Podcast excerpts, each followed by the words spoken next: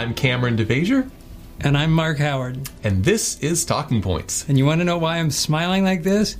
Because in the Talking Points thumbnails, Kameron always makes them up, and you always got that good smile. And I've noticed lately I got these thumbnails like right after this, you take this picture, and I'm like this. So No, I- I have to make sure I stand with the. Now, I didn't know he was about to say that, but let me tell you the truth of the story. The reality is that Mark Howard sometimes will say, like, why don't you ever get one of me smiling? It's like, well, maybe you should actually smile more, and that's the thing. So I'm just trying to catch a random snapshot of us looking pleasant, and that's harder to come to- by than you might think. You wouldn't want people to think I'm friendly or anything. No, no, no, that's the last thing we want to do. Now, Well, we have a great lesson. We do. Week. We're going to look at it. This is actually still in quarter two, the promise, God's everlasting right. covenant, and we're on lesson number eight, titled Covenant Law. Covenant Law. Now, that's an important thing, Mark Howard. Uh, wouldn't you agree? Yeah. there's a whole there's a whole study on just There's the a law. whole lot- well, let's be honest. Okay, the last three quarterlies, I I remember distinctly. I I'm sure it was in before, but we had education, we Mm-hmm. had Isaiah, and now the promise. But every quarterly has, and I guess you would expect this, a lesson on the law and on the week- Sabbath. Exactly, a which is our whole next week on these kind of. And yeah, don't give too much away. But next week we're looking at that particular law, the Sabbath. But you can't really have a covenant without a law. And Exactly, and that's that kind of the whole gist of this week is that is the foundation of the covenant, and we'll study Right. that out in more detail. So, I would propose that we just have a quick word of prayer, and then if you would kind of give us the lay of the land for this week's talking points. Absolutely. Let's pray. Heavenly Father, thank you so much for the opportunity to be here. Thank you for this study that you've given us from the lesson, but of course, it's based on your word, and we want to thank you for that above all. Please now bless our understanding of that word and help us to communicate it well to each other and to those who might be visiting our Sabbath school classes as we seek to further your work and give the gospel to the world. For we pray it in Jesus' name. Amen. Amen. Okay. Kameron, as you said, and it's stated in the quarterly Sabbath afternoon, third paragraph, our study this week centers on the, God's law and its place in the Sinai covenant. Mm-hmm. And I might add to that, which we will, it's not just the Sinai covenant. And it, it, all the covenants are based on the same law. The mindset is that uh, the old covenant, the law was part of the old covenant. But You've heard the term like the old law, the old covenant. Like Yeah. you put old in front of it, it means like, oh, that is all done away with. That's And- right. Yeah. And so, point number one, talking point number one, is God's law is the foundation of the covenants, plural. Now, at least Old and New covenants, we've talked about this in the Bible. There are other agreements in the Bible that are listed. But when it comes, well, we'll get into that. God's law is the But foundation everything of that God does covenant wise, if law is the foundation. Yes. Beautiful. Okay. Point number two. Point number two obedience to God's law is the key to happiness. That's sweet. It sure is. Very and it's a great, you know, we're going to get into their, the mindset, even among Christians today, is that God's law is actually something that takes away from happiness. Hmm. Which is Lucifer's argument in the beginning. God forbid Christians are being picking devil's up. advocates. No, Yeah. the obedience to God's law is the key to happiness. We're going to see that. The lesson highlights that this week. And incidentally, talking point number one was was drawn from Monday and Thursday, Interesting. and point number two was drawn from Tuesday through Friday. Interesting again. Um, s- the little repetition there of some. And then the last talking point is God's design was and is for his people to magnify his law. And that was drawn from Sunday's lesson. Okay. So that's the lay of the land for this week. Well, let's just jump right into it then. Let's go back to number one. God's law is the foundation of the covenants, plural, that all covenant relationships with God that he has with people have this law at the foundation. Okay. Okay. B- Flesh this out. All right. Well, so far in the quarterly, I think every lesson has highlighted something about the importance of obedience in Yes. connection with the covenants. Uh, our last lesson specifically talked to was it lesson? No, it was lesson four. In lesson four, it talked about the three-stage covenant to Abraham in Exodus, um, Exodus, Genesis 12, Genesis 15, Genesis 17, and it said in all of those stages there were three steps. God's approach to man, man, the the, the man's need for obedience, the Right. call to obedience, and then God's promise As to a what he was going right, to do yeah, for man. yeah. And so when you're talking obedience, obedience to what? Right. I mean, as soon as you say obedience, it begets some code to obey, Yeah. Mm-hmm. and that is always the law of God.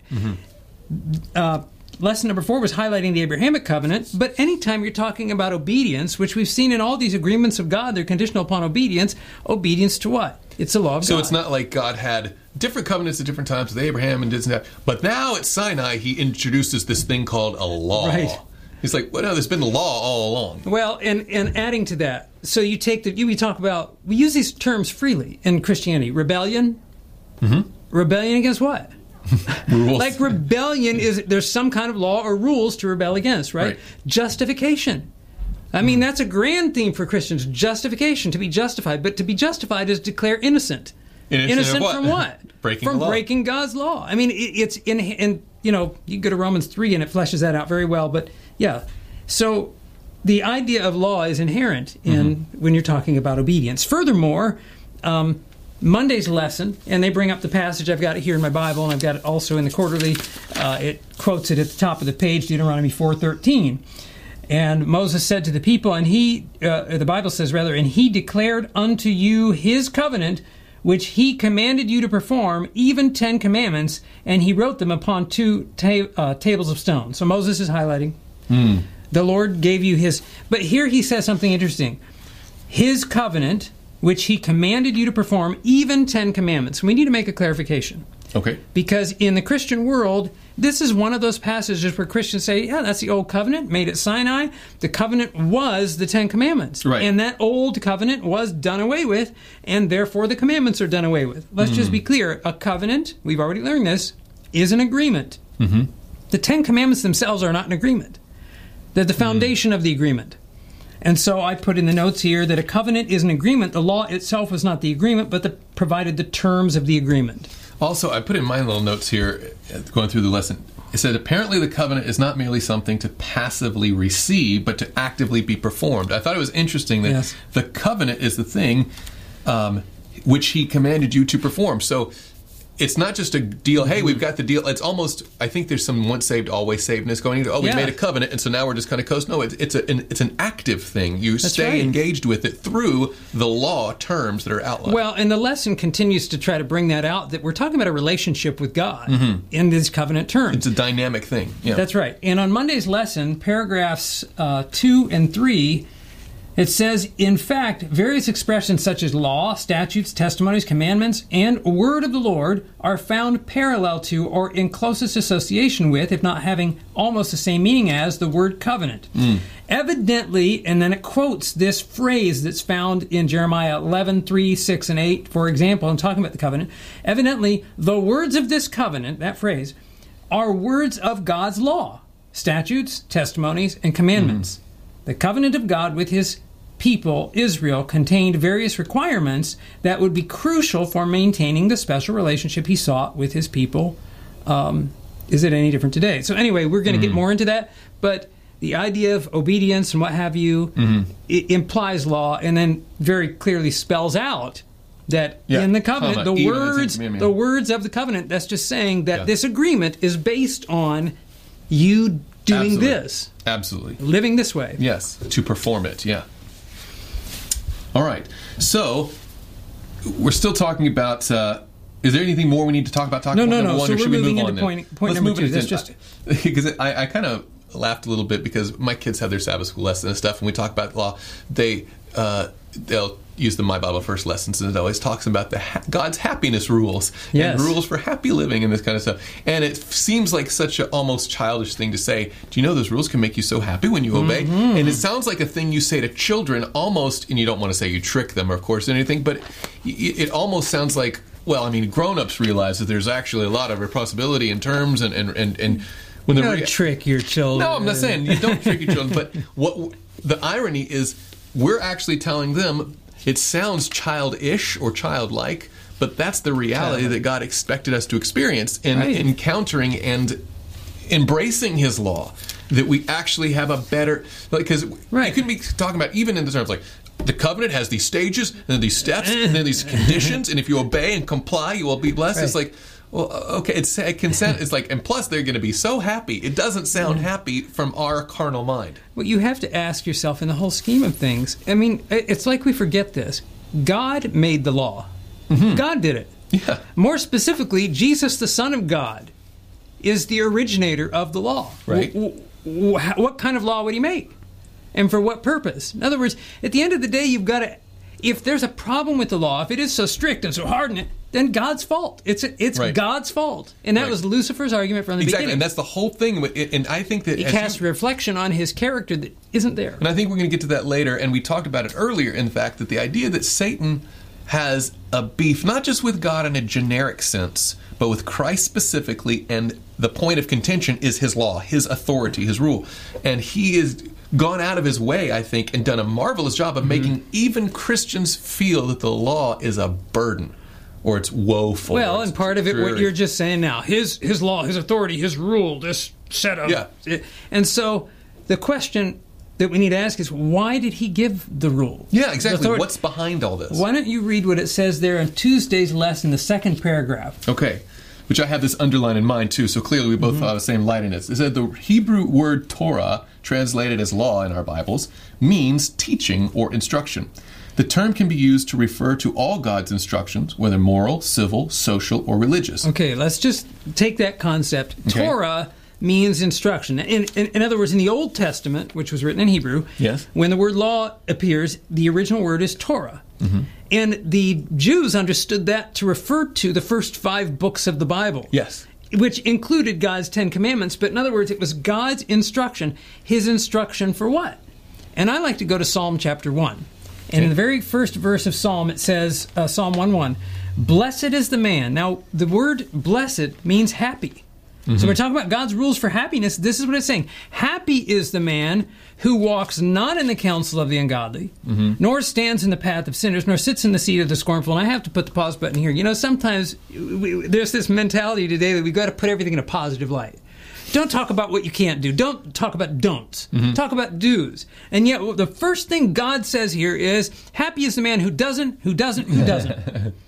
but instead, his delight, verse two, is in the law of the Lord, and in mm. His law he meditates day and night. What's the Lord saying? Happy is the man mm. who meditates in and walks in the law. Mm. Why did God give the rules? He gave them the instructions, Yeah. the Torah. They're instructions in how to be happy. Yeah, so they are a blessing inherently. So there's not like if you comply with this miserable thing, then I'll reward you with something. He's like, no, no, no.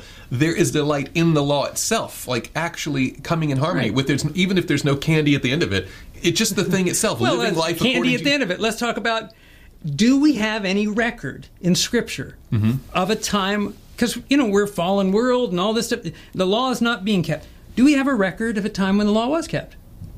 Well, we have two chapters in the Bible before sin entered. yes. And then we have at the end of the Bible when Earth is restored. Mm-hmm. That's right. In those little pictures, where's the pain? Where's the suffering? right. Where's the depression? Where's the Well, in fact, Revelation specifically says, "I'm going to wipe all the, those are going to be right. gone." That's the that's the thing that's missing from this That's right. experience. Yeah. So, And all the yeah. denigrating people do of the law, when the law of God was kept, and it wasn't kept grudgingly. It's like yeah, they kept it because they had to, but they were always no. There Yeah. was there was genuine happiness. Well, and on that point, and we're kind of getting off of. We're still on this point about happiness, though. Yes. But, you know, the converted person finds their happiness. Now, we do have a bent towards evil now, so we have a. I, we have. We're kind of pre-programmed or pre-wired to think that God is oppressive and do and difficult, and the things that I want to do. You know, the how does the scripture say? There's a way that seemeth right unto a man, you know, but at the end thereof is death. Um, we don't actually know what's in our best interest, but we trust that God does. And when we do, we actually discover this was happier. That's right. He was right. Well, and even it, a little bit taking it a step further than, than that, this instruction, I liked what uh, Elder J. J. Gallimore always used to say that, Mm. that these rules were rules to educate. We talk about a relationship with Christ, Mm-hmm. but a relationship like my relationship with my wife grew over time. Because I had to learn the things that pleased her, right? Mm-hmm, And then you do, you know, this is the kind of flower she likes, this is the kind of candy she likes, or this is the kind Yeah. of place she likes to go, right? And so Elder Gallimore always used to call this these rules to educate the relationship. Mm-hmm. You know, that's the the education, the the um, instruction Mm-hmm. is instructing us how to have a relationship with God. So to try to separate them from the relationship picture And that even makes no includes the do nots, because I'm guessing you've learned what stuff she doesn't like too. It's like I will You avoid bet. doing this and avoid doing that, and it makes for a happier life.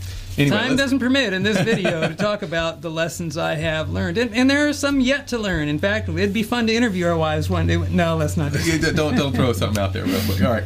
Um, but so we're still inside of point number two about Yes. obedience to God's law is the key to happiness. Uh, Tuesday quarterly is a thought question. Is that where Yes. we want to go next? Um, well, let's just look at it right there. Um, like ancient Israel, Seven Day Adventists have received a wide range of counsel pertaining. the- the why is that what we're question. The why question. The why question. Okay. I'm why sorry. should we view these counsels? Speaking of the light we've been received in the spirit of prophecy, right? Right. As a gift from God rather than a deter- Uh, no, no, no. We're talking about the instruction, the Torah. Okay. Well, what I'm saying is, in the thought question, though. Yeah. Oh, I, oh, you're talking- oh, with this I'm talking about the why question. Yes. Oh, I was looking for the why inside the bottom Sorry. one. So we're looking at the question in the middle of the page. But there's a great conversation we had at the bottom of the page, but in the middle of the page, it asks this question. Yes. Why do you suppose God provided so much instruction, again, this instruction of Yes. the Torah, to or for Israel?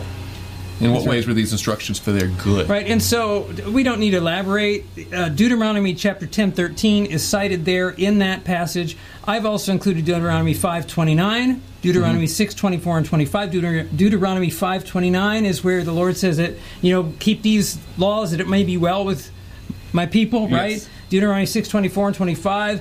Uh, these were for our good always, that he Mm. might preserve us alive. Then it will be righteousness for us if we keep the. So it's just all talking about the blessing and benefit that positivity of it, comes yes. from keep. So the question on the page is, in what ways are the instructions for their good? Because it guided them. In fact, let's look at the bottom of the page. I've got a I've got a paragraph there from Prophets and Kings. If you want to read that Sure. in our handout, It says, "To the people were committed to the- this people. I'm sorry, to this people, thank you, were committed the oracles of God.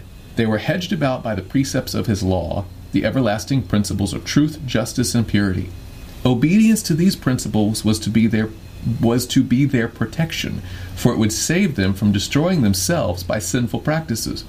And as the tower in the vineyard, God placed in the midst of the land his holy temple. So this the the law, obedience to these principles was to be their protection and save them from destroying From themselves. By sinful practices. And we don't view we don't hmm. really see the nature of sin and what it does to us. But the And I law is a guardian against self-destruction. Well, it, hmm. the precepts of his law, the everlasting principles of truth, justice, and purity. Boy, there's a lot of talk in society today about truth, justice, and purity, hmm. but not in the context of the law of God. Like, this is the place where you find real truth, real justice, and real purity. And without it, you're never going to have truth, justice, and purity. Powerful, yes. Uh, now, this next statement is also uh, a powerful one where Ellen White says The law of Ten Commandments is not to be looked upon as much from the prohibitory side, don't, Yes.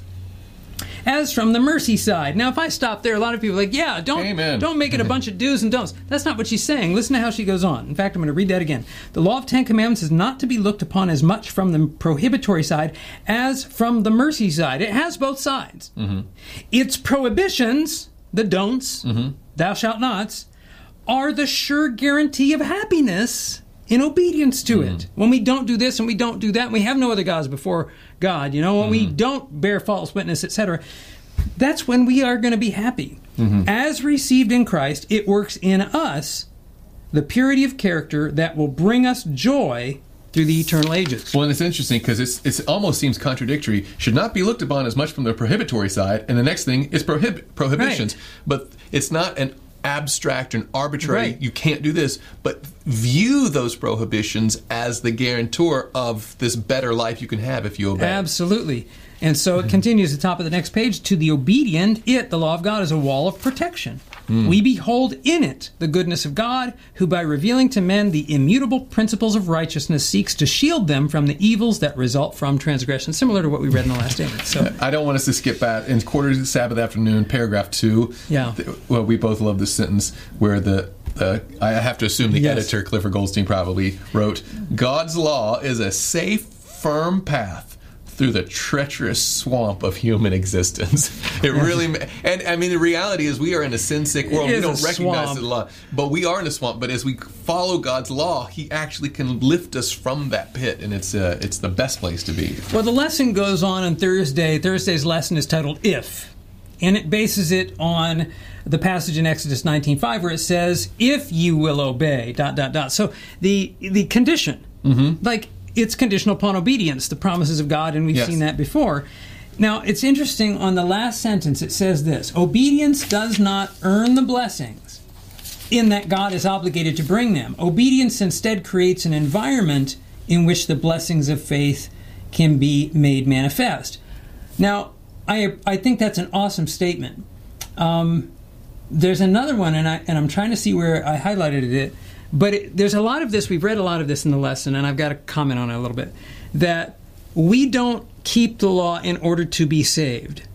We keep it because we're saved. In other words, we're saved, and then mm-hmm. after we've been saved, we're we're told to obey. Well, it definitely. And I've there's- seen the repeated line between there's salvation Yes. and then there's sanctification. Yeah. And the two don't ever talk. I mean, they might meet and shake hands, but they're two totally different things. So I put this in our notes. Sin is transgression of God's law. To be saved is to be saved from sin. Mm-hmm. Matthew 121, call his name Jesus. He'll save his people from their sin. Mm-hmm. Or transgression of the law. To be saved is to be saved from transgressing the law. Mm-hmm. Well, you can't be willfully transgressing the law and be called saved from transgressing the law, right? Yeah. To be saved Those are mutually exclusive. so right? it is impossible, therefore, to consider someone saved who continues to willfully transgress or disobey God's law. Ultimately, Hmm. salvation includes being restored to harmony with God's law. Which is but a transcript of his own righteous character. So we can talk about justification when we're accounted righteous, but that's not the entirety of salvation. Right.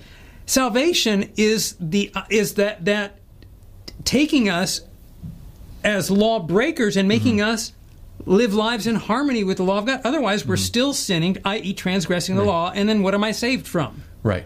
So there's a little bit of a Well, a strange lot of time- dichotomy that I goes think that on. they- I think that there's a common, I would probably call it a misunderstanding in the in the greater Christian church and even in the Adventist church that what I'm saved from is the penalty and the record of sin, and then after that, I mean, His pardoning power is absolute. yes, His His victory his keeping power is not so much. is I mean he does his best, you know. And, and I was like, well, that, to me that's patently offensive. The same God that can wipe out my record Mm-hmm. in a blink of an eye can also empower me to overcome, so I don't fall down again, Right. right? And so, and God offers both in His salvation. Right. So anyway, So I can appreciate, I know why we do that, and I've done it myself, that it's, you want to make the point that we're not earning salvation by our obedience.